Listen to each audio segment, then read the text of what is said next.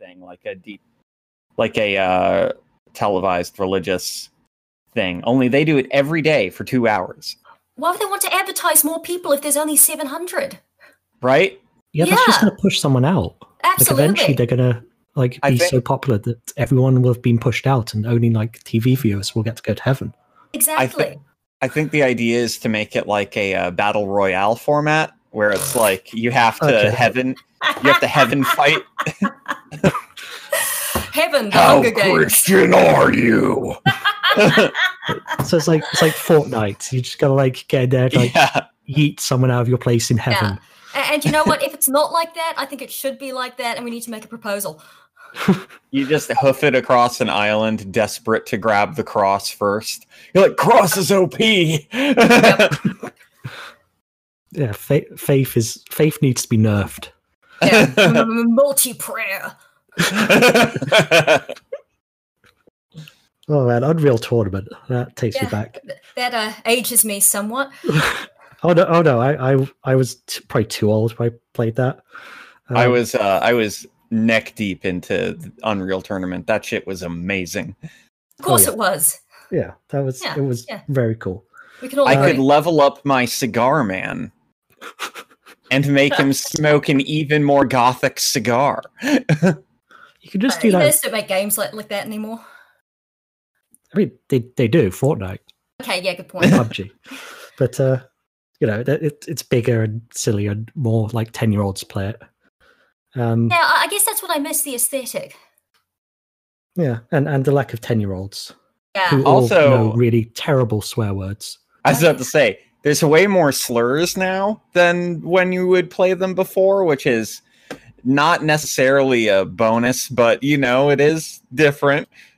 Yeah, I mean, you you definitely get the F slur before, and maybe Oh, yeah. sometimes the N slur, but I mean, th- they go they go into like some real deep stuff. They go Like back. the whole rainbow of slurs. oh yeah, They're mining slurs we haven't even heard of yet. yeah, they'll go back to the Crusades. I don't want to be have some ten year old kill me, and then he shouts Deus Vult. Yeah, You're oh, like, for wow, God's this- sakes, guys. oh, worst thing is I've probably taught all these kids. God damn it. Oh yeah, like, my, this- my my nephew loves this- some Fortnite. Like this seven year old is, is so racist. He's like a virtuoso of racism. He's the Mozart of being racist. Well, you know, in today's day and age, he'll be guaranteed a job, uh, you know, so uh, at least he's That's getting his true. skills. Yeah, I mean, it's probably very likely that we are going to all have to fight on an island at some point. So Uh, we might as well give up already. It's just going to be the angry seven year olds, you know, yelling racist slurs at us um, as the 700 Club, you know, whacks us with a cross. So bugger it.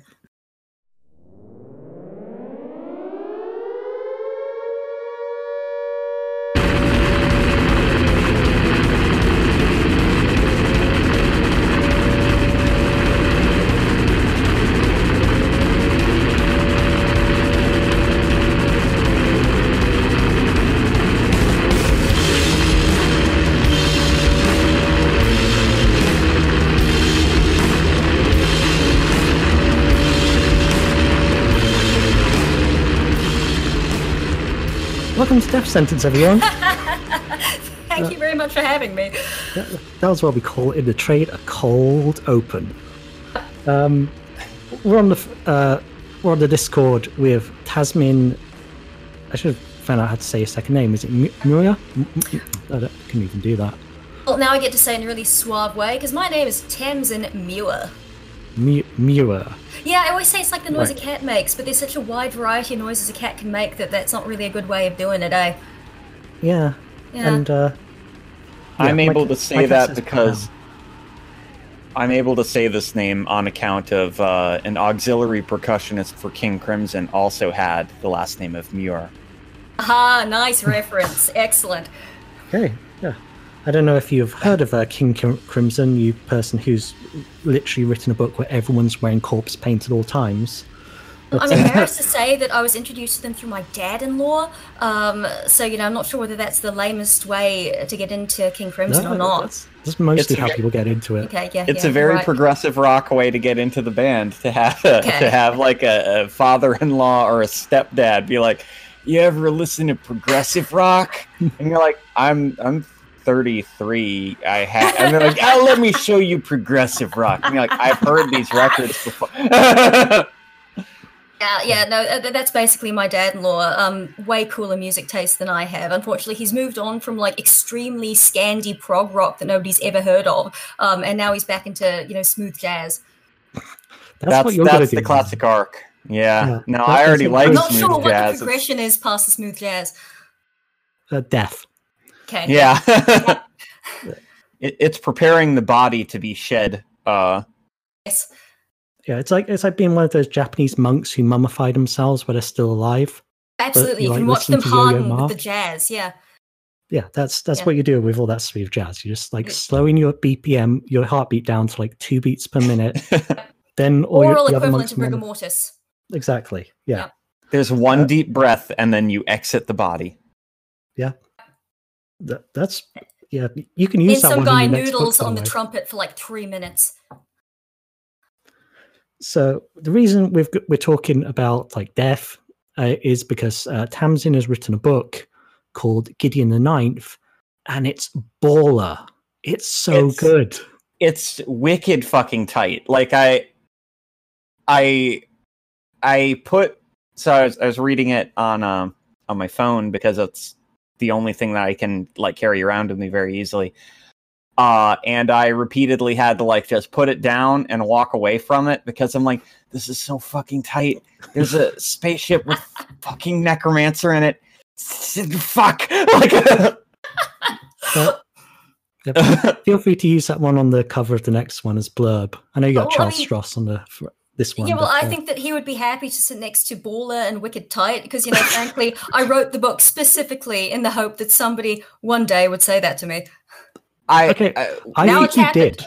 I, I, I this is what this is basically the um, critique and not not criticism, but critique. Right, right, I'm open. Look, the, the the idea of the book is, you know, literature can do many things. Uh, it it can uh, it can give us empathy. It can show us things we've never seen before, or it can show us stuff that's wicked fucking lit, yeah. like a skeleton made of other skeletons. Someone with a s- with a Zweihander chops into tiny bits and then it reassembles itself. Well, you know, now or we have remembrance uh, of things past. The book is high literature at this point. You know, there's there's to the lighthouse, there's Passage to India, and then there's. Gideon the Ninth, where there's a skeleton made out of other skeletons, and there's a bunch of Zweihanders. Yeah. Yeah, I mean, yeah. yeah, I don't want to like uh, make people think that it's like, just like a dumb series of awesome things. It is, it is though. It's completely that. I do not want anybody to think that it is anything other than a completely dumb series of things I think are awesome.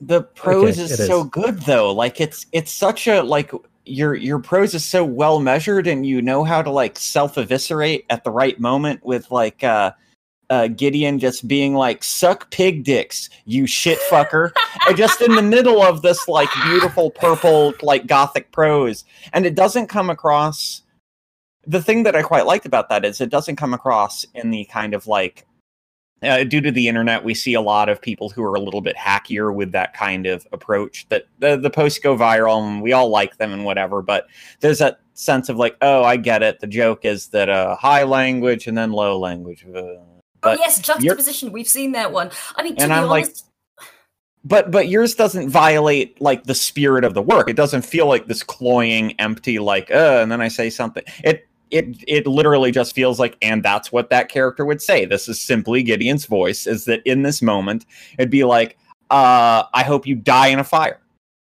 well, I will take that one to the bank. But to be honest, I think it's actually less my personal talent and more the fact that I'm from New Zealand. Um, you know, we can't see a good moment without you know, full in arse over tea kettle. We ruin all of our own moments. Um, so I think this is just a very Kiwi response you know, high prose. Somebody sort of farting.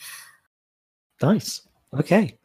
And yeah, uh, yeah, speaking it. of speaking of your background, um, I mean, tell us a little bit about like a like well where you're from. We got that New Zealand, but also like how you came to be like a writer.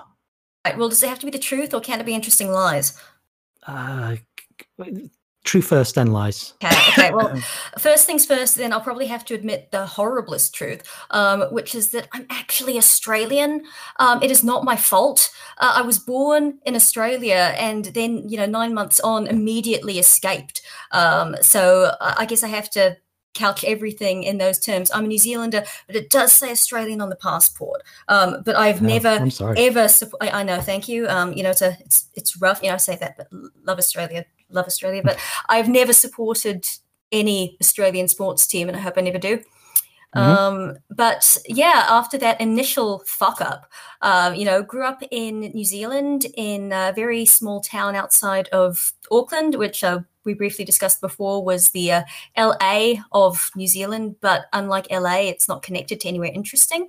Um, and I grew up in a very tiny place uh, called Howick, and called by anybody who lived in Howick, Howick Retirement Village, uh, which may explain my love of writing uh, places in the book that are basically filled with old people who are dying. I did get a. a s- I, I grew up in a similar place, but more like Right. rural uh, Thomas Hardy kind of stuff. And Right, uh, okay, yeah. yeah, that that uh, whole Gormenghast thing kind of resonated with me. Multiple Same, my, uh, hedgerows, yeah. My uh my mom's side of the family had a lot of fa- uh, a lot of family members in this part of New England, which was more or less uh, a series of cottages in which the youngest person was 79 years old. Ooh, Nice. oh, that's good. Yeah, And they'd I all like to ass- get that. Th- They'd all assemble around an old clock in the town square, and I'm like, "This is like 1995. What am I seeing? Is this like the Wicker Man? like, are they gonna are they gonna burn What were me? they doing Like, here? What were they waiting for? The clock. I mean, it's Yeah. New England, so it's going to be some Lovecraft shit. Oh, yeah, absolutely. I, I was like, holy shit, that's a story right there. Yeah. and so and so then i'm uh uh i'm i'm reading this where it's a bunch of old people and only necromancers. Those are the only people that are not old because they can manipulate the old after the blessed moment of their passing. And i'm like hmm yep. No i get Mhm, it yep. Mhm. No, everybody who grew That's up in life. that kind of uh, environment uh, absolutely is like, yeah, yeah, no, I, I, I kind of grew up in a place like the Ninth House myself, you know, and a hideous planet, you know, way out of the system. It was very cold and filled with grandpas. So, yeah, no, and uh, glad I'm among friends here. you quickly become a writer because literally there's nothing to do they're like you could go to the clock and you're like that's terrifying grandma like, We love watching the clock. It reminds us of death. Mm. Yeah, I wish we had a clock. I mean, keep in mind, I grew up in New Zealand, so there's extra nothing there. yeah they don't have clocks there yeah Hell no, we didn't invent clocks until like 2001. You know, there was a clock, and it was like, damn, let's go look at the clock. Okay, you know, I, I'm exaggerating there, but we did only get Starbucks in about 2002, and my cousin called me up on the phone, so excited she was nearly weeping, like, ah, Taz, it's it's oh, it's it's. It's new stuff. It's actually fast food, like on the TV. And I was like, oh god, damn it. Um, but yeah, that's how I grew up uh, in a place that was unconnected to any other place, and everyone there was old. Um, And, And I uh, mean- am I right in thinking that uh, to be a band in Australia, in New Zealand, you have to like apply to the government, and the government can give you your band's name? absolutely. Wow, Yeah. that's like North Korea shit. Why does anyone put up with that? Like, can't people just start bands? No, they can't because my, you know, younger brother starts bands all the time, and all of his names for his different bands are so unbelievably shite um, that, frankly, I'm glad there's governmental, you know, strictures over what he can and cannot name his band. Okay, Yeah. I remember a band called the D4 being a um, New Zealand uh, government named band, and they sucked. So Yeah. yeah. I mean, uh, swings and roundabouts. Mhm. Yeah. I think Ulcerate is from New Zealand. Yeah, they are. They're from Auckland. And Ulcerate is fucking tight. Like Most of the good bands are either going to be from Auckland because they had to move up there to get anybody to listen to them, um, or they're either going to be like the Christchurch Sound, South Island. So they're going to be extremely dreary in the best way. that sounds Nice. tight. Yeah, yeah, it is. Yeah, I, I do love all classical like Kiwi rock because it's like the Beach Boys. If the Beach Boys were all unbelievably depressed and living very close to Antarctica, all right, okay, I'll, yeah, yeah. I'll- That's I a don't think it's- strong Shells, sell, the lanes. Yep, yep. Do look at that. Flying Nun. I've heard Flying Nun. I think I've, I've heard of. Is it? Mm. But that, rec- It's, that was it's a a record label. label, wasn't it? Yep. Everything it? they Right, put out. right, okay. Uh, also, people listen to Sarah records from Bristol. So good, early '90s, jangly, uh, pre-Britpop. Um, Okay, good. but uh, so the book itself, let's go into a bit of a synopsis here, because um, Right. yeah, it's, it's not like a lot of other stuff out there in purely good ways. So yeah, who's who's Gideon? Where is she? What? Why is she on a planet full of necromancers? What what's going on here? Like to go back to the extremely short cell, which, uh, you know, frankly confuses matters further. But, you know, whenever I'm asked to condense the book down to like one sentence, um, you know, it's about a swordswoman called Gideon Nav, um, who is forced to team up with her hated rival, who is a necromancer who wants to become God's dead bodyguard. Um, you know, so th- that's it. You know, that's the pitch. Um, at that point, people either start walking away or they go, mm, okay, yeah, you know, tell me more. Um, Mhm. uh, but to elaborate on that one, Gideon, Nav, um, you know, Nav, obviously, I thought this was so clever. So if you are from these nine different houses, um, you know, you can tell which house you're from because your last name is going to be a reference to that number, something nobody got but me. But Gideon Nav, which is the Sanskrit for nine, um, she Oh, is an indentured servant uh, who Okay. Who ended up yeah absolutely. I mean but you call it indentured servant because that's not quite as nasty right? Uh, she ended up in the ninth house pretty much accidentally and she is now one of three people under 30 left um, on what is tying into what i just said um, a big bonely retirement home. So Mhm. the other two people are a nice guy, you know, a child of about, you know, 30 something who is currently the lead swordsman in the house, um, who is just an absolute wimp. Um, and worse off, there is another girl her age who is the lead necromancer of the house, a girl called Harrowhark Nonagesimus. That's how you And- pronounce that. Okay. That yeah, Good. that is how you pronounce it. I did have to do a long like pronunciation list for everyone. Um, but the bigger downside of that is that Harrowhark is kind of the leader of the ninth house. So they are all sort of cult like skeleton juggalos. Awesome. And um, yeah, most of the bands I listen to are also Skeleton Juggalos, so that makes a lot of sense. Good. I'm basically using that as a Venn diagram. So, you know, uh, skulls, juggalos, you know, my book is right here. Oh, uh, Yeah. yes. Mm. And also swords. Okay, yeah, swords Um, are a huge part of the book. So if you are part of that third, you know, circle Venn, um, definitely, definitely my book. Yeah, I think that's kind of yeah, it's good crossover with our audience as well. There. Yeah, absolutely. I think that's a wide amount of people. Yeah, and, and it's all the good people at least. So I, I Yeah. did notice in the acknowledgements you had some like outside help on swords. Absolutely, because I mean, I'm a huge fan of swords. Um, I'm an extremely amateur fan of swords. Like, you know, growing up in New Zealand where everybody is extremely physically fit and athletic, I managed to be the one person um, who constantly, you know, had a fake broken leg or whatever. Um, so I didn't do anything really active except for playing a lot of video games. Um, but, you know, funnily enough, though you would think so, playing a lot of Super Nintendo doesn't actually make you an expert in swords. Hmm. I know it does make you an expert in googling swords, though.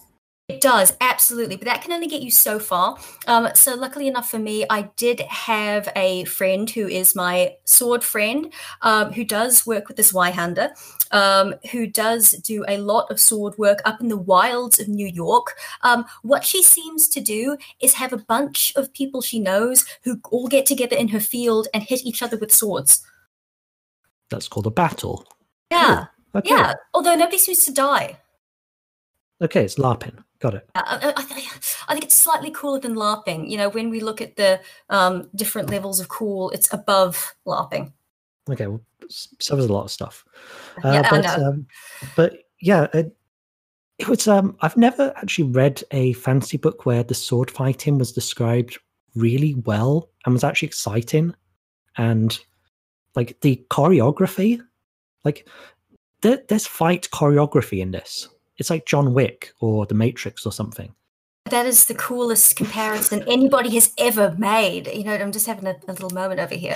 Oh no, I'm go ahead. real- I- I'm But, really uh, yeah. interested in fight choreography in books. Um, you know, I think a, a lot of people have been really nice um, and said that a lot of the fights in Gideon the Ninth are pretty cinematic.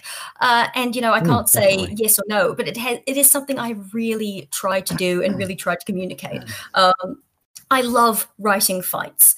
Uh, I'm Hmm. not necessarily the best at it. Thank you.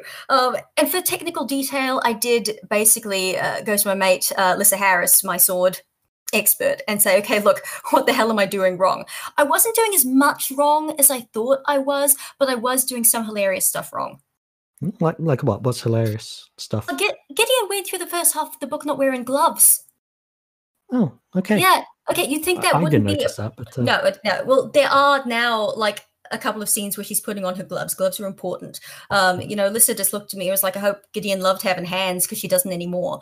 Um, and there was a lot of uh, stuff in terms of how a sword feels and the physicality of a sword that I was just doing a really hilarious way. I'm not saying I always listen to her because she did tell me that you can't actually do a backflip while holding two swords, but that was quitting talk. no, No. Yeah. That's Yeah. her- she can't do a backflip while holding two swords. That's that's Okay, Megan, projection. calm, calm down. Yep. Calm down.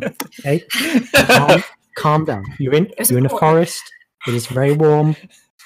Okay, sun's getting real low. this is Okay. important to me, Gareth. Ah, and yours on. among friends.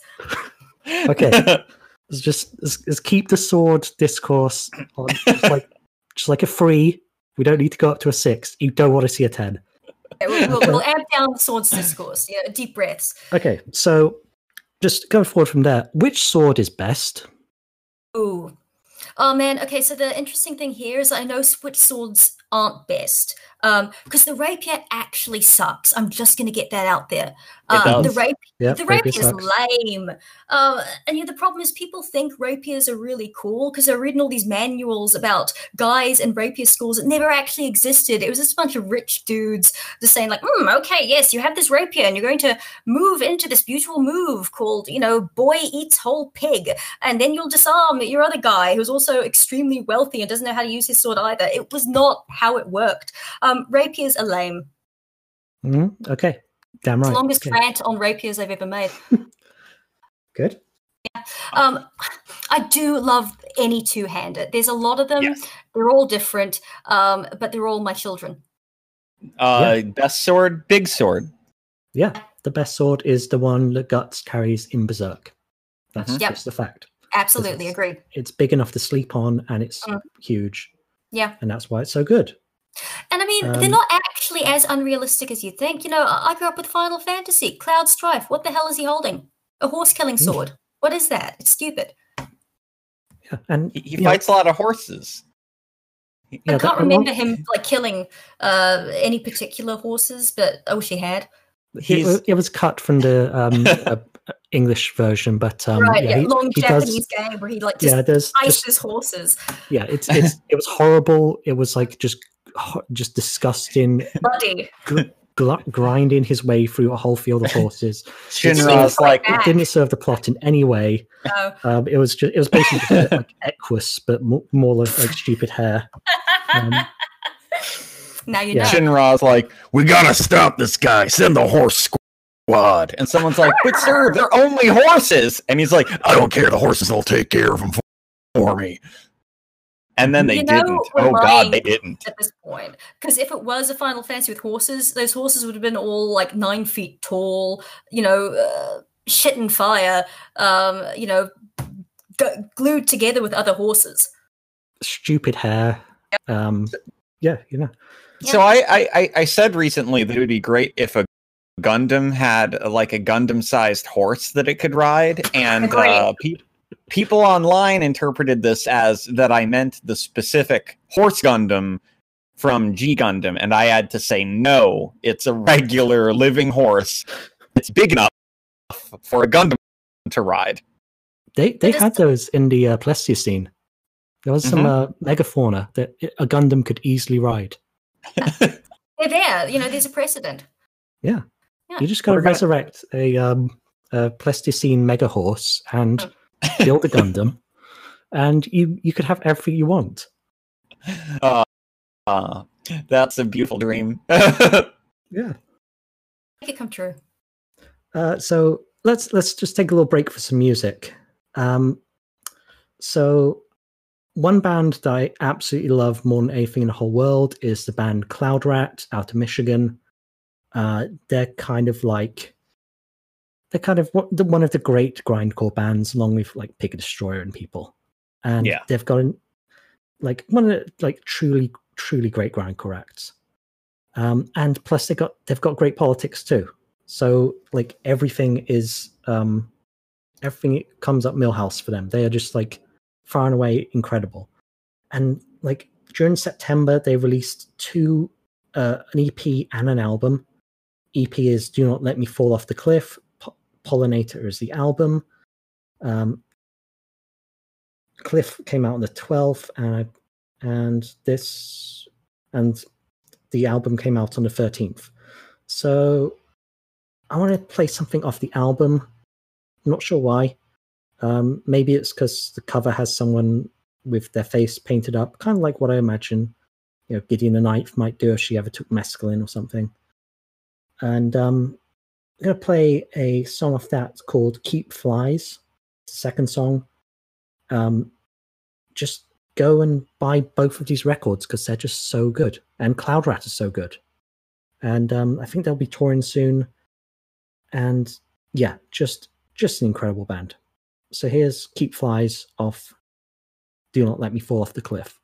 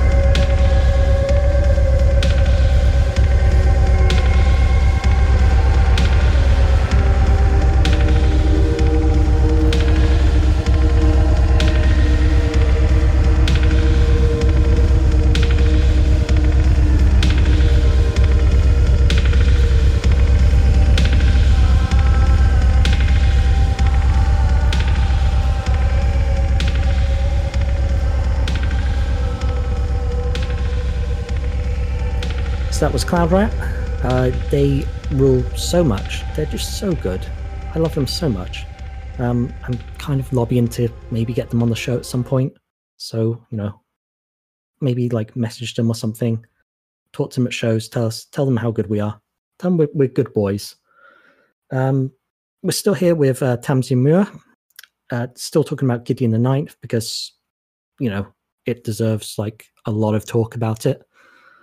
Um, so I want to talk a little bit about the world building because I mean we've seen like fantasy sci-fi hybrids before, like Dune is fantasy sci-fi hybrid, Star Wars is fantasy sci-fi hybrid. But your world build, your the world that Gideon and Harrowhark are in is is way cooler and darker and just generally more awesome than many fantasy sci-fi worlds out there. So what what can you say about the world building in this? How important it was to like the the big picture? Funnily enough, you know, uh, this is a question that a lot of people put to me, and I always say, "Well, this is getting into dangerous territory." Uh, I mean, like when I started, I was like, "Man, you know, I want something really rad," and that was basically all I did. I didn't really sit down and think, "All right, I want this particular thing, that particular thing," and then I'm going to write six pages of notes about the economy. A lot of people love doing that, and more power to them. But you know, I got the idea for the story after having been trapped on a plane from Auckland to Heathrow, which is 26 hours. And, you know, at that point, yeah, you're going to come up with the darkest, most dreary, most goth ass thing after that plane flight. Just take it. You know, uh, you'll come off the plane just already painted up somehow. Um, it'll just happen to your face. But with the world building, I okay, the reason why I said this is dangerous territory, I actually want to do do something specifically meta throughout the three books, which makes the world building hard to talk about um, because what I'm, I'm, basically setting up is a mystery. So you've got all the bits that uh, you know. A lot of people have said that it looks like a Warhammer 40k. You know, took a wrong turn at Albuquerque. Say. Yep, yep. yep. Uh, living in New Zealand, it, it I did not get that. any Warhammer 40k. Um, you know, very what? sad. I know, very sad time for me. How did you cope? Oh, I didn't. You know, I've come over to Britain. I've been introduced to Warhammer, and you're just the tears trickling down my face uh, as I saw all I had missed out on and lost. You know, just extremely tragic. I don't know how it's I like missed meeting it. A... Much... Oh, no, go on. You know, it's, I don't know how I missed it because I had a bunch of students that I taught um, being like, "Oh yeah, Miss, you should read the Black Library. You know, it's really good." And I was like, "Well, you know, it's not really good." well, I didn't want to break their hopes and dreams. Hmm. Um, I mean, it's it's horribly written. Um, it, it's it's basically like the the dark twin of your book, okay. in that uh, Black Library stuff is horribly written, but it's a string of things that are super super lit happening to like the most badass person in the whole of the universe. Absolutely. I mean, I, I, admit I have read a little bit of it now, and it just seems to be about huge guys called like Praetor Justitia Death Tits. Uh, you know, got out his gun, aimed it at the guys, and mowed down 10 million um, while his innards leaked out. And I'm like, yeah, you know, that's Basically, well, yeah. hi, you know, I'm here. Um, but I wish I could say that it had been an influence on my world building. Which, which I mean, is it wrong to say it shares a little bit of that aesthetic? No, not at all. I, I it was I I I'm a massive Warhammer guy. Langdon isn't because he sucks. Right. And um, but uh, yeah, it's true. Yeah. I mean, once you put an undead emperor in something, then people are gonna the comparisons start I coming. Mean, Warhammer stole that from Dune anyway. Absolutely. and from a million different things. Yep. And I think like the the Gormenghast was a, as big an influence as well. 40k obviously was an influence, but um, you know, Gormenghast was as big an influence on this than 40k could have been. Um, Gormenghast was definitely an influence. I mean, hmm. again, it's hard to say what has influenced me over the years because you know, by the at the same point that you were probably playing with all your little Warhammer figurines, not having any money, um, you know, they were, they were they were huge. Like yeah, I think massive. Uh, you know, I was reading the Warcraft 2 Tides of Darkness manual um, for fun, which I think probably ripped off Warhammer a bit now that I think about it. Um, Mm. But, you know, that came from the same place as Gormenghast. You know, I had all of these different gaming influences. Uh, you know, I was on the Super Nintendo, I was playing Castlevania. Um, it has all come together somehow. Um, I've always been really into the idea of space gothic, though. And I Hmm. know that's something the Warhammer so does tight. have. yeah. Well, I mean, it's cool. You got a spaceship. That's fine. What if the spaceship just looked like a huge goddamn cathedral? Fine. Great. Why didn't we think of that before? Yeah, Well, th- there's like, no yeah- reason to not make them make, look like cathedrals. They don't need to be aerodynamic. Uh, who Make cares? do whatever you want. yeah. Just have a big ass uh, Junji Ito floating in space. It's like, what's that? Oh, it's a big thing with a lot of holes in it. That's like, cool. ah. I love that. Yeah. It's like, oh, it seems terrible. Be like, yeah, it's filled with locusts. they that. do Uh, they do locust shit in space. That's really a thing in hilarious you Warhammer, by the said way. that. Yeah, now I, I'm really glad I didn't read that before because uh, that sounds a lot like book two of my series. But um, Awesome. yeah. Like Junji Ito, such a huge influence in terms of horror. Why are skulls so absolutely great in space? I think it's because they've got this like grimy, organic, you know, hardcore goth weirdness to it. We expect space to be, you know, quite clean in Star Trek. Oh yeah. yeah, absolutely. But you know, Star Trek, fine. Star Trek is not rad. No, No, Star No, Trek. nobody looked at Star Trek was like, Shatner "Ooh, is- yeah, yeah." But you know, it's been a long time since Shatner, and you can't exactly look at Shatner and go, mm, "Yeah, wow, Kirk is so metal." no, you can't. He's there's uh there's indeed nothing metal about anything in Star Trek. And nothing whatsoever. except Klingons. Yeah, Except Klingons. yeah. Klingons kind of are. Yeah, but I mean, even then, they're sort of like uh, subsumed by the vanilla, uh, you know, overtones and aesthetic of Star Trek. I would argue that Star Wars starts to get a little bit more metal, a little bit more goth, but you know, at the same time, is slightly too vanilla. Hmm, yeah. Oh, Every yeah. now and again, though, they hit you with like, "Oh, I have to go to the Sith uh, ossuary planet," and you're like, "The the what?" And they're like, "Yeah, it's it's full of evil ghosts." And I'm like, that. "What? Had that's been here the whole time?" Yeah, why No. the hell weren't we there? Yeah, Why are no, we they- on they give you a Tatooine? forest full of teddy bears instead. We could have But, um, like fucked off to the planet of the Sith ossuaries, where a whole bunch of like gothic Sith, uh, you know, take their double-handed red rapiers and you know uh, bang up ghosts. But no, we're with the Ewoks. I know, but at least we've got Kylo Ren, who kind of could have walked out of your book, really. He's He's- quite goth, uh, you know. He's- uh, yeah, he's basically a school shooter. I mean, absolutely. I, I mean, I don't think school shooters are necessarily goth, oh no, but uh, No, but you know, we're, we're yeah, going it- down that. in terms of like dark and Yeah. stuff, yeah, he's he's definitely he's definitely dark. Yeah, I mean, he um, doesn't have any cool face makeup. Uh, I mean, his mask was so terrible they had to destroy it in the second film. Which was a good plan, you know. Uh, Yeah, do it fine um, but yeah he, he is starting to go down that avenue a little bit more than star wars ever has uh, because we can all agree the more that star wars goes down that avenue the more we get blood and guts in space that's cool everyone loves that It's true. Yeah. It's just good. exactly. why wouldn't i set you know uh, my necromancy cathedral thing in space Yeah. and um, I'd With the- love to be necromanced in space, personally. who wouldn't so one of the cool things about the world building is we don't get all of it in this first book because you do not by not by a long shot. I mean, we know very little about like because it all takes place in one solar system. If I'm if I'm reading it correctly, are reading it correctly and that's the thing good. I've gotten some people being like, "Where the hell was the world building?" Um, and other people being like, "Ooh, ooh, you're doing something tricky here, aren't you?" I mean, I say people. I think one person said that to me, and they were my friend. So I'm not going to make out like anybody did that who wasn't meant to. But yeah, I want to be doing something specific. All of my world building is very much uh, sort of hidden between the lines. It's all in offhand things people say. Hmm. Because I'm kind of allergic to people having conversations about stuff that they should not be having conversations about. Um, I recently read a hilarious Twitter thread about how to write a historical novel. Um, and one of the things that I loved uh, was, you know, like, right, if you're writing a historical novel, have your characters go into their room and immediately, like, uh, discuss the window pane, the historical window pane that has sat there for, you know, the last 10 years. Like, why the hell are you doing that? Don't. It's not a normal thing to do.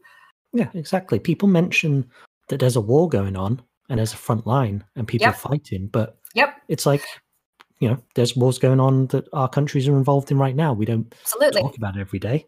We, we do not. Uh, and in fact, it's actually incredibly hard to talk about that in a way that does not feel artificial. And the problem is that because we do that in fantasy all the time, we're all making these huge secondary worlds. Um, we all really care about our universes and good, because if we don't, nobody who's reading it is going to either. Um, but we know so much that we do kind of uh, find it hard to resist just vomiting it out. Yeah. So you, you're going to end up. I, I used to be a, a reader for a literary agency, and I'd I've read a lot of bad fantasy, and it's always it always comes from people who have an incredibly detailed uh, idea of the world they've built, which is always just Middle Earth. Yep. Um, or maybe in this one, the orcs are good or something, you know, the usual. Damn, and- nobody's ever done that before.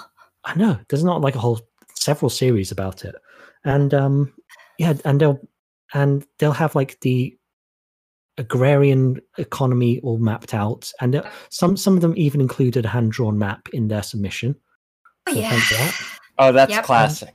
Oh, Love yeah, so good. so Always good. love love, that. Love a hand drawn map, Yep. and um, Yeah. Especially if it's poorly drawn.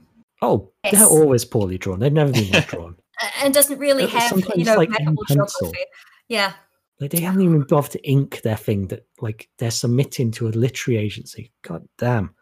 I mean, I listen mean- to us. We all said, you know, we love that. Love a hand drawn map. Love this world that's just basically Lord of the Rings, except the orcs are good. Like, I do think there is a huge appetite for books like that out there.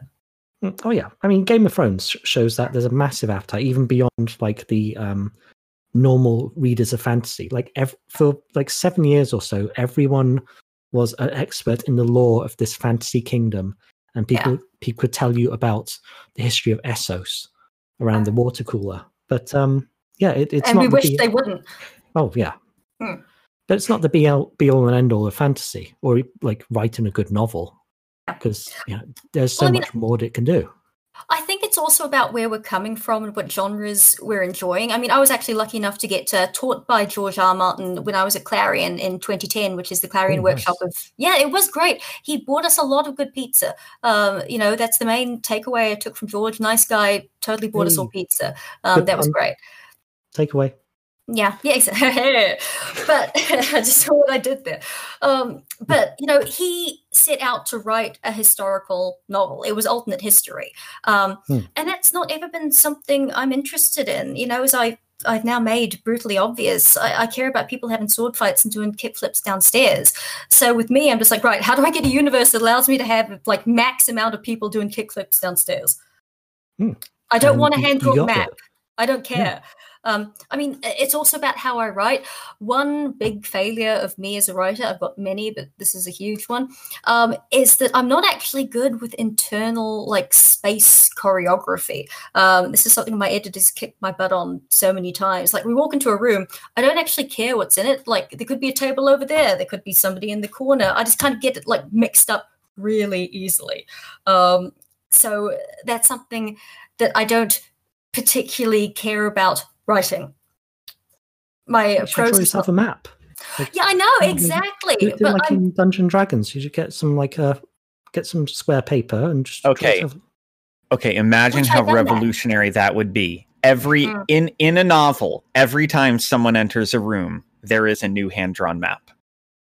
there would be that would be so great. many maps. That would Yep. blow people's minds. You're like, they got to stop doing this at some point. You just start flipping through it, and you're like, Mm.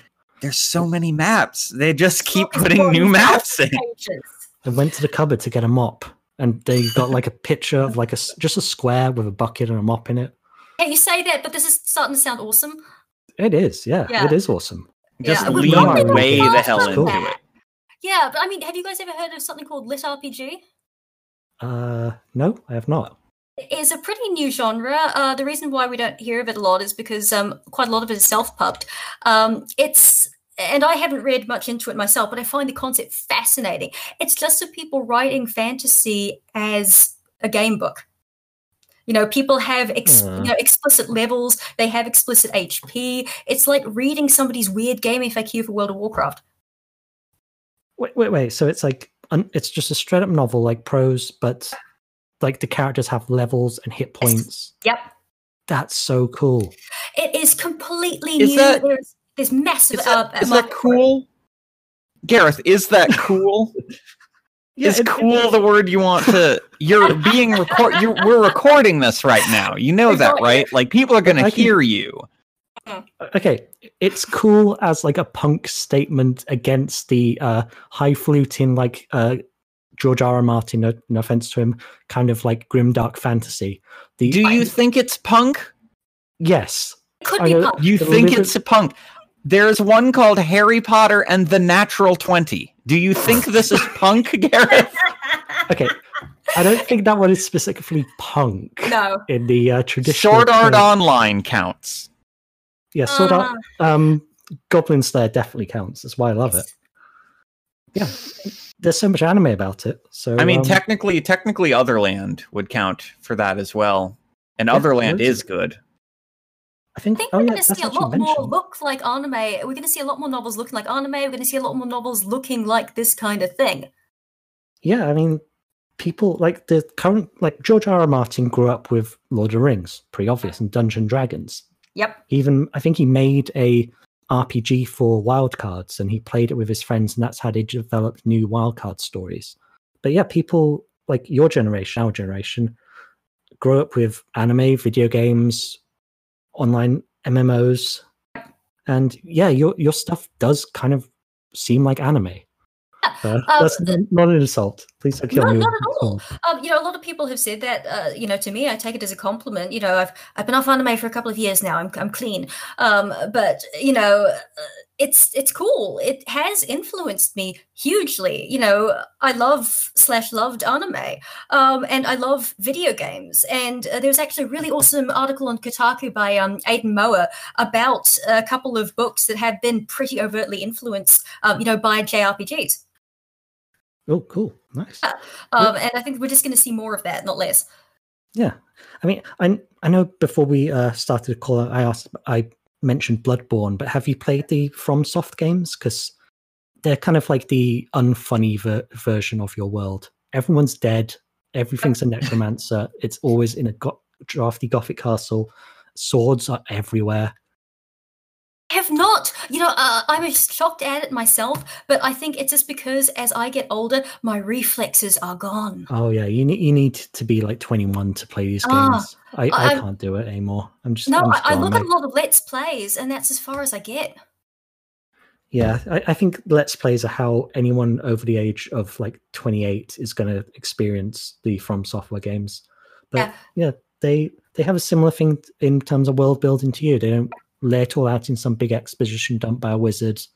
They let you can literally go the whole game without really understanding what's going on.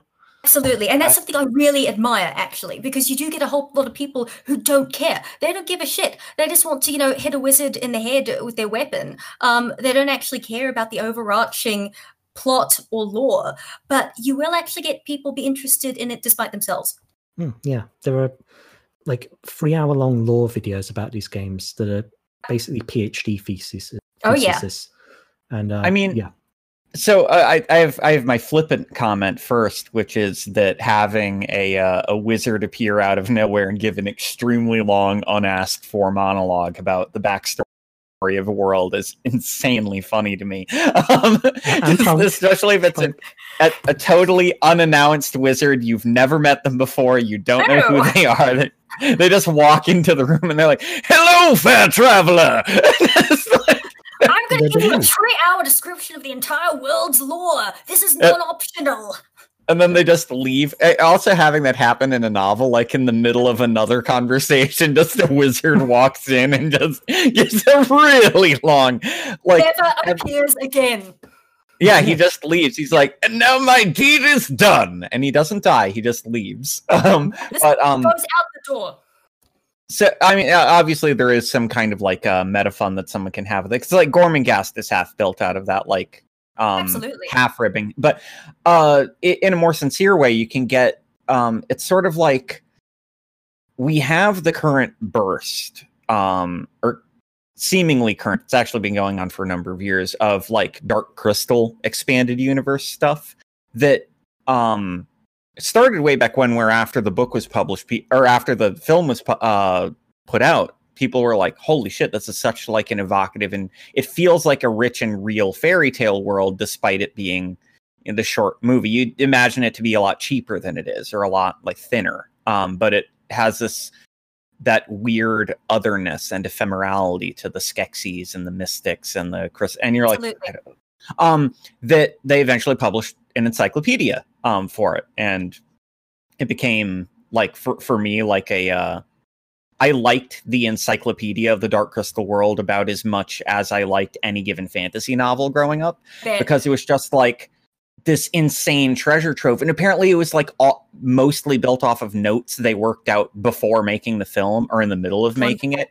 And then deliberately decided like that's so that we know but that's not important to the movie. We just want it so that every gesture we have feels like it is happening in a real world with a real history but we're not giving you that. We're giving you the gesture. Absolutely. and it must be ba- gestural. And baiting that hook so that people became so so so hungry for it that now you can launch umpteen.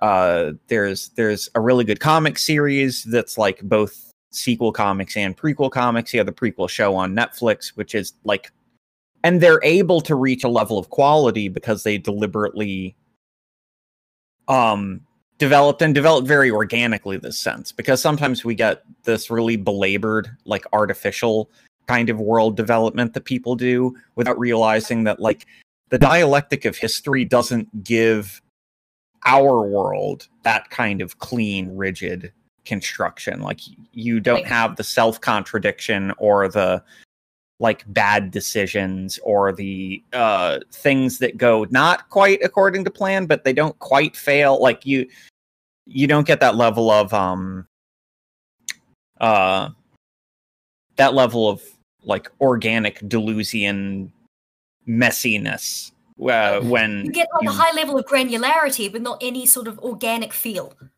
yeah it feels like someone wrote a history book about or wrote a history of a world they're making up rather than telling you the real history of a world that doesn't exist. And I think that actually also has something to do with the fact that we teach history in a very boring way, but I'll take my teacher Yeah. hat off because I hate it. Uh, but yeah, no, that is absolutely a huge problem. Um, and I, oh, well, I think it's so cool that they're actually doing that with the Dark Crystal universe. Yeah, I mean it's um it it's an example of a world that expands on that pretty well. I mean the other inverted example is that um Star Wars is so deliberately yeah. self self-emptying that like they're gestures that don't mean anything and that's a weirdly genius thing is that like George Lucas wanted it to be it feels big but there's nothing there. It's just in this Yeah. movie.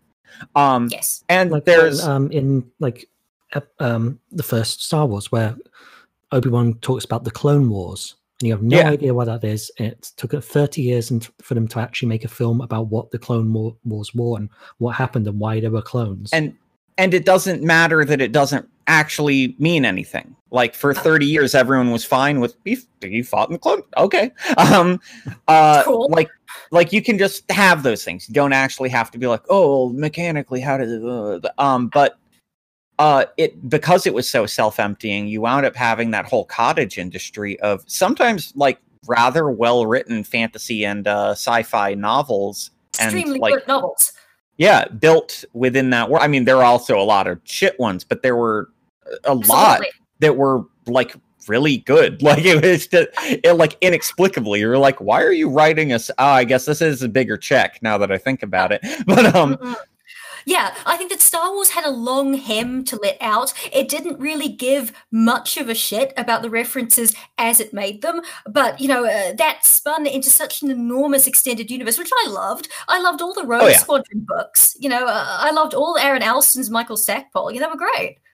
Yeah, I mean, I, I I read a ton of those when I was growing up, just because it, and not even so much because it was a world that I liked, but th- there's that perverse pleasure of taking something known and going in a weird direction with it. So you have like whole Yeah. books about Sith necromancers, just straight up That's like cool. and i'm like this is so tight this had like this has no um and it, it, it then becomes frustrating sometimes to look at the the number of uh fantasy or science fiction novels that seem fit to play within the world that's been handed to them by their betters as opposed to like uh, like Gene Wolfe didn't become like Gene Wolfe until he was like, no, I'm gonna do something really fucked up and weird. Like, Oh yeah. you know how you know how you know how what words mean? What if you didn't? And you're like, what? You and he's like, yup. Here's my new book, and you're like, oh shit, this is this is genius. And he's like, yeah, yeah, you don't know what any of those words mean, but you think you do. And you're like, yeah, normally that sounds really annoying, but actually it's very good. like, Sure, I love it. I, I, I love feeling like an absolute ignoramus. Uh, and you know, uh, it's stupid. I didn't actually start reading Gene Wolfe until after I'd finished uh, Gideon, and now I'm looking back, going, you know, if I had read this before, this would look like a huge ripoff. Um, but that's Yeah, one I- thing I, I- love about his books. Book of the New Sun mean- is just what. Oh yeah. I, I, I to be fair, uh, to be fair to you, even without having read it in the similar, like for me, since I wasn't huge on Warcraft growing up, or um, not Warcraft, Warhammer growing up, um, that that I picked up more like Gene Wolfe vibes off of your thing. I think it's it's similar to it. It's been subsumed into the broader science fiction and fantasy. Like it's sort of like you're going to pick up whiffs of Shirley Jackson and Poe and Lovecraft if you write horror, even if you've never read. Them. Like you, you Yeah. can't avoid it. It's part of the atmosphere now. Oh, it's Um, like received horror wisdom at this point. You know, it's going to get Yeah. into it's going to get in through the cracks, even if you don't, you're not actually aware of it. You know, I'm always finding uh, things where I'm like, oh yeah, obviously, you know, that's very Jackson, it's very Lovecraftian, um, but I wasn't thinking about it at the time. Yeah, and I mean, I think part of that is part of that's actually sort of a a, a benefit. Putting uh, both my own teaching cap and my own uh, like uh, like MFA cap on briefly. Um, we sometimes critically we don't approach it this way, but we we should more often than we do. Genres often become more like problem solving spaces, and they develop and find certain canonical texts more because they articulate certain conceptual problems or have ingenious solutions to those conceptual problems. Or alternatively, the third set are ones that present new conceptual problems that we haven't really solved, scare quotes, with genre work. Like, that's where we see like major evolutionary works or authors are ones that it's not the anyone can shift a paradigm by just writing something different. That's the easiest thing to do in the world. But every now and again you get one where you're like oh that seems really fruitful. Like we had weird fiction before lovecraft but there was the particular way that he put it down that you're like oh oh. Um and now you like can't really write fiction in the in the 20th and 21st century without having a little bit of that. Kind of like you can't write any horror at all without having a bit of like Poe in there. Like it just and yeah, so it, it's not necessarily. Sometimes we get the a kind of defensiveness from people where it's like, oh, they, I I didn't have these elements in there at all. And it's like, well, no, they're just sort of like, it's like in math. No one's like, I don't have any Newtonian math in my equations, and it's like, what? That's Actually- a that's a nonsense statement. Like that that- that's just a that would just be like a weird lie. Yeah, absolutely. We've all got like Homer in all of our epics, Yeah. despite the fact that you might have not even read the Iliad. Yeah. It's it's like a, a disease that's been passed Yeah. down. Yeah, and also this this is this is your first novel. I mean, you've been a very very well regarded short Oh, yeah. story writer for a long time. Thank you very much. Ton of awards, uh, but yeah, this is a first novel, and first novels you are absolutely within your you've got the right to like pour your entire life down on the page and all your influences, get them all out there. Because you know you got to get them all. You got to get everything out in your first novel. Because I think everyone thinks maybe my first novel will be my last. I mean, yours won't. 'cause the second one's already uh, in pro being published next year, isn't it? Thank But, God. uh, yeah. A but, uh, a story that you'll like quite a bit is the second that I finished uh, your book, I feverishly was just started googling it because I was like, God, please let there be a, and then saw that the sequel was there. So it's like Yeah. it was. It was like from a movie. I did not know that there was going to be a second book, but I was like, please, this is so f- fucking good. But and then like it was like the second Google result was like uh Harrow the Ninth, and I was like, yeah, fucking yes. Like- That- that's Yeah. so nice to hear. You two really are good boys. Uh, I mean, Don't the worry. thing, yeah.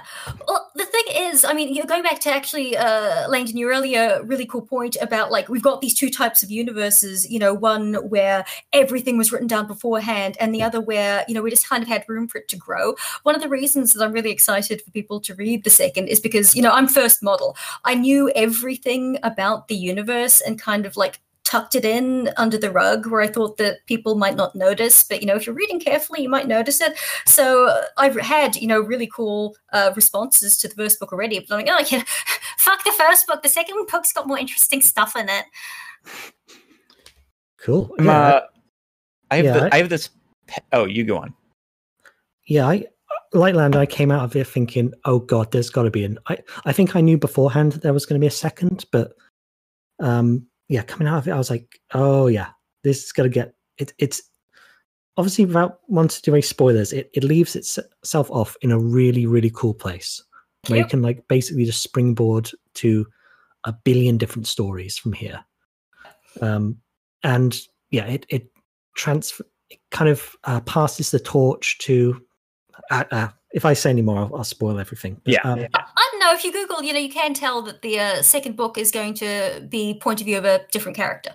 Oh yeah, okay. It Yeah. passes the torch from Gideon to Harrow, Yep. um, which is cool because Harrow was probably I I I liked her a little more than Gideon. I, not saying I didn't like Gideon.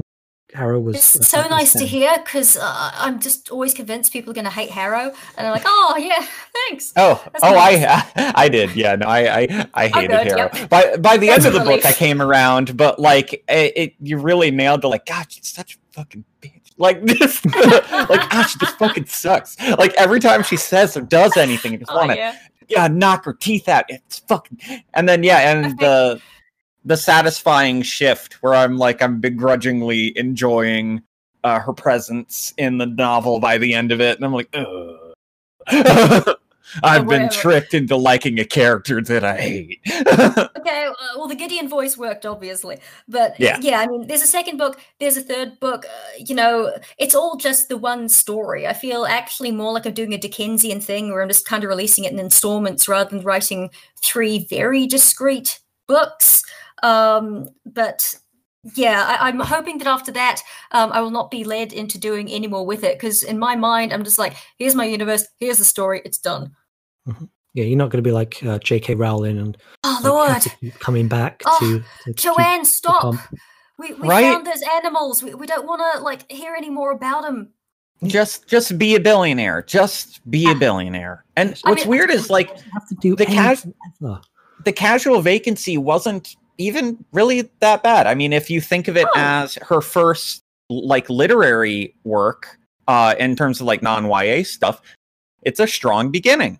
Like a Absolutely. really strong beginning and she could have yeah. And I'm like, what like what why don't you could have been like, yeah, I dropped literally the most profitable book franchise in history uh short maybe of Agatha Christie and and I moved on. Yeah, I have multiple notches in my belt. Drop that It's fucking like- mic. I don't uh, like Ursula K. Le Guin has like a bajillion different like crown jewels on her belt, and you're like, JK, you could have been like the pop version of that.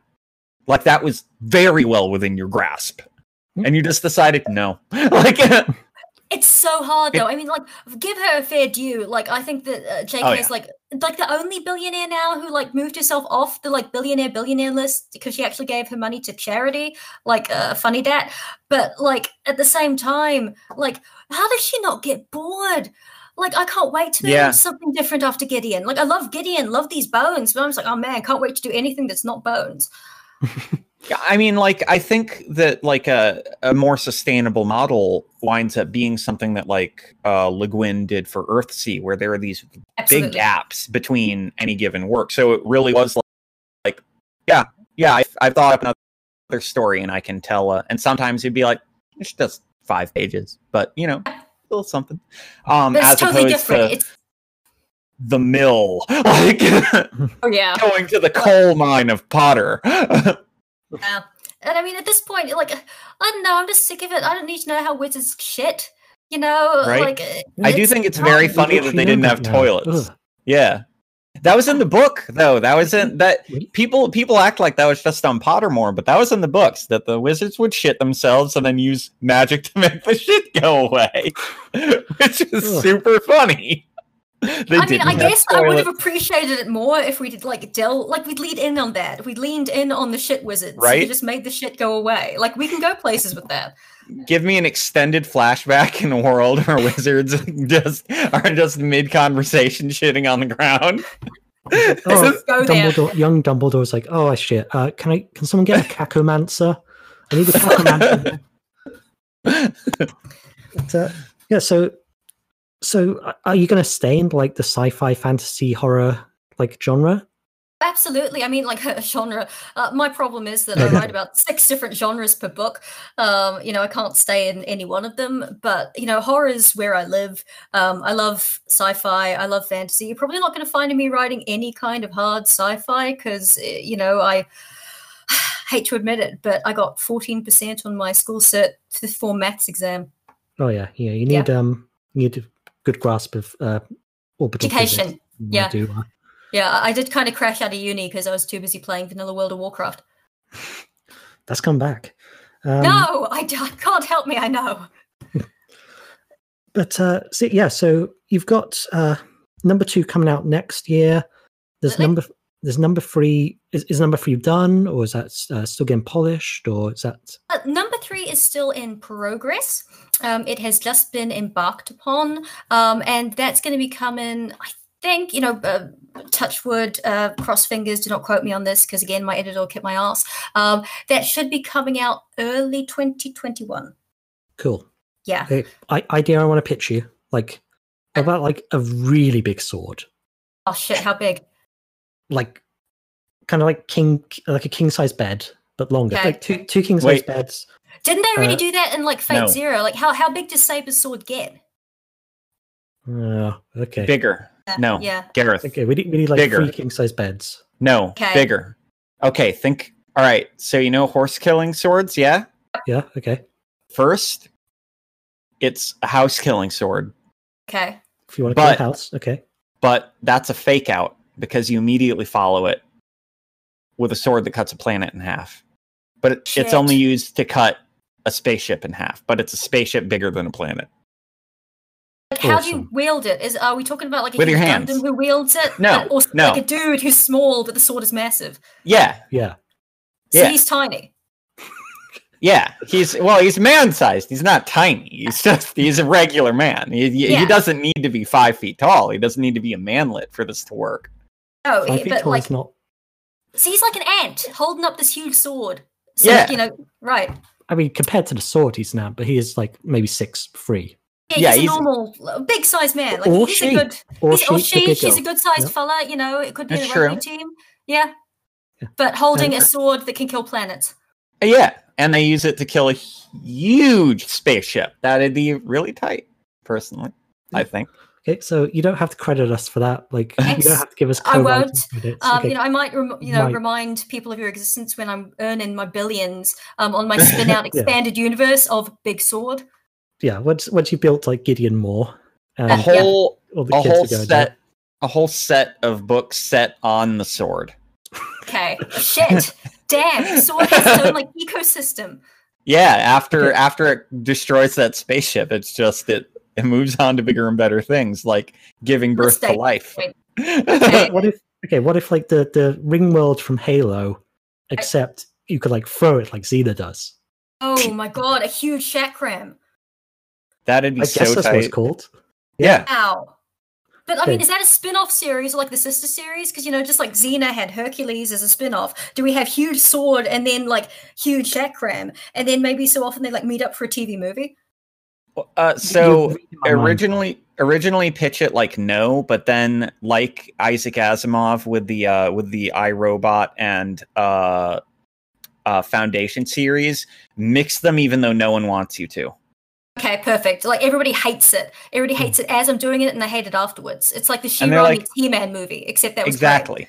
Yeah, but you've made your billions at this point. You you don't Yeah. need to care. Oh, I don't care. say- Like I'm actually actively shitting on my own property because I hate it. I'm just looking everybody dead in the eye, having huge chakram meet huge sword. exactly. Yeah. And just like they hit and they like spawn a universe with the energy or something. Yeah. So okay, la- final final last question here. okay. Okay, when it when it gets made into a movie, and I'm saying when, not if. Right, right. Who, okay, who who are you who are you casting? Who, who are you guys? All right. I can't say specific who, but the problem is everybody in my mind is a Kiwi. You know, this is basically Oh. Gideon the Ninth. That was going to be another thing I was going to ask. Like, wh- what what accent do these people use? Everybody was- sounds like me. This is my problem Okay. with Final Fantasy. Cloud sounds like me. You know, Squall sounds like me. Um, everybody sounds exactly like me. Not just they got a New Zealand accent; they've all got my voice. So in fact, I've got to play every single character. Damn. Okay. Yeah. I, I I went for English actually. So uh, except for Gideon, who I went for American for for some reason. Really? Yeah. Oh, though- oh man. And, uh, and at one point later in the book, she says bloody, and I was like, oh damn, that's ruined my book so far. well, So she was- could be just like an was American, accent who's like got a thing about like England. Yeah, those people are terrible. Uh, but you know, we might be going with that. That's fine. Okay. Um, yeah. You- you- uh, I hope. Yeah. Yep. Thanks. Yeah. That, that's it. Everybody's me. Sorry. okay. So we'll just like do some CGI, and you can play all characters in this, in Thanks. this thing. I've I've really future proofed myself career wise. Yeah. Well, Yeah. You, even like the decrepit old man. Uh, It's me. You can be Yep. him. Uh, that's up. me. I'm also the sword. That's cool. Yeah. Okay. I want to get in there. So yeah, uh, folks at home, um, I've been hearing shit tons about this on the internet. Lots of people have been loving this.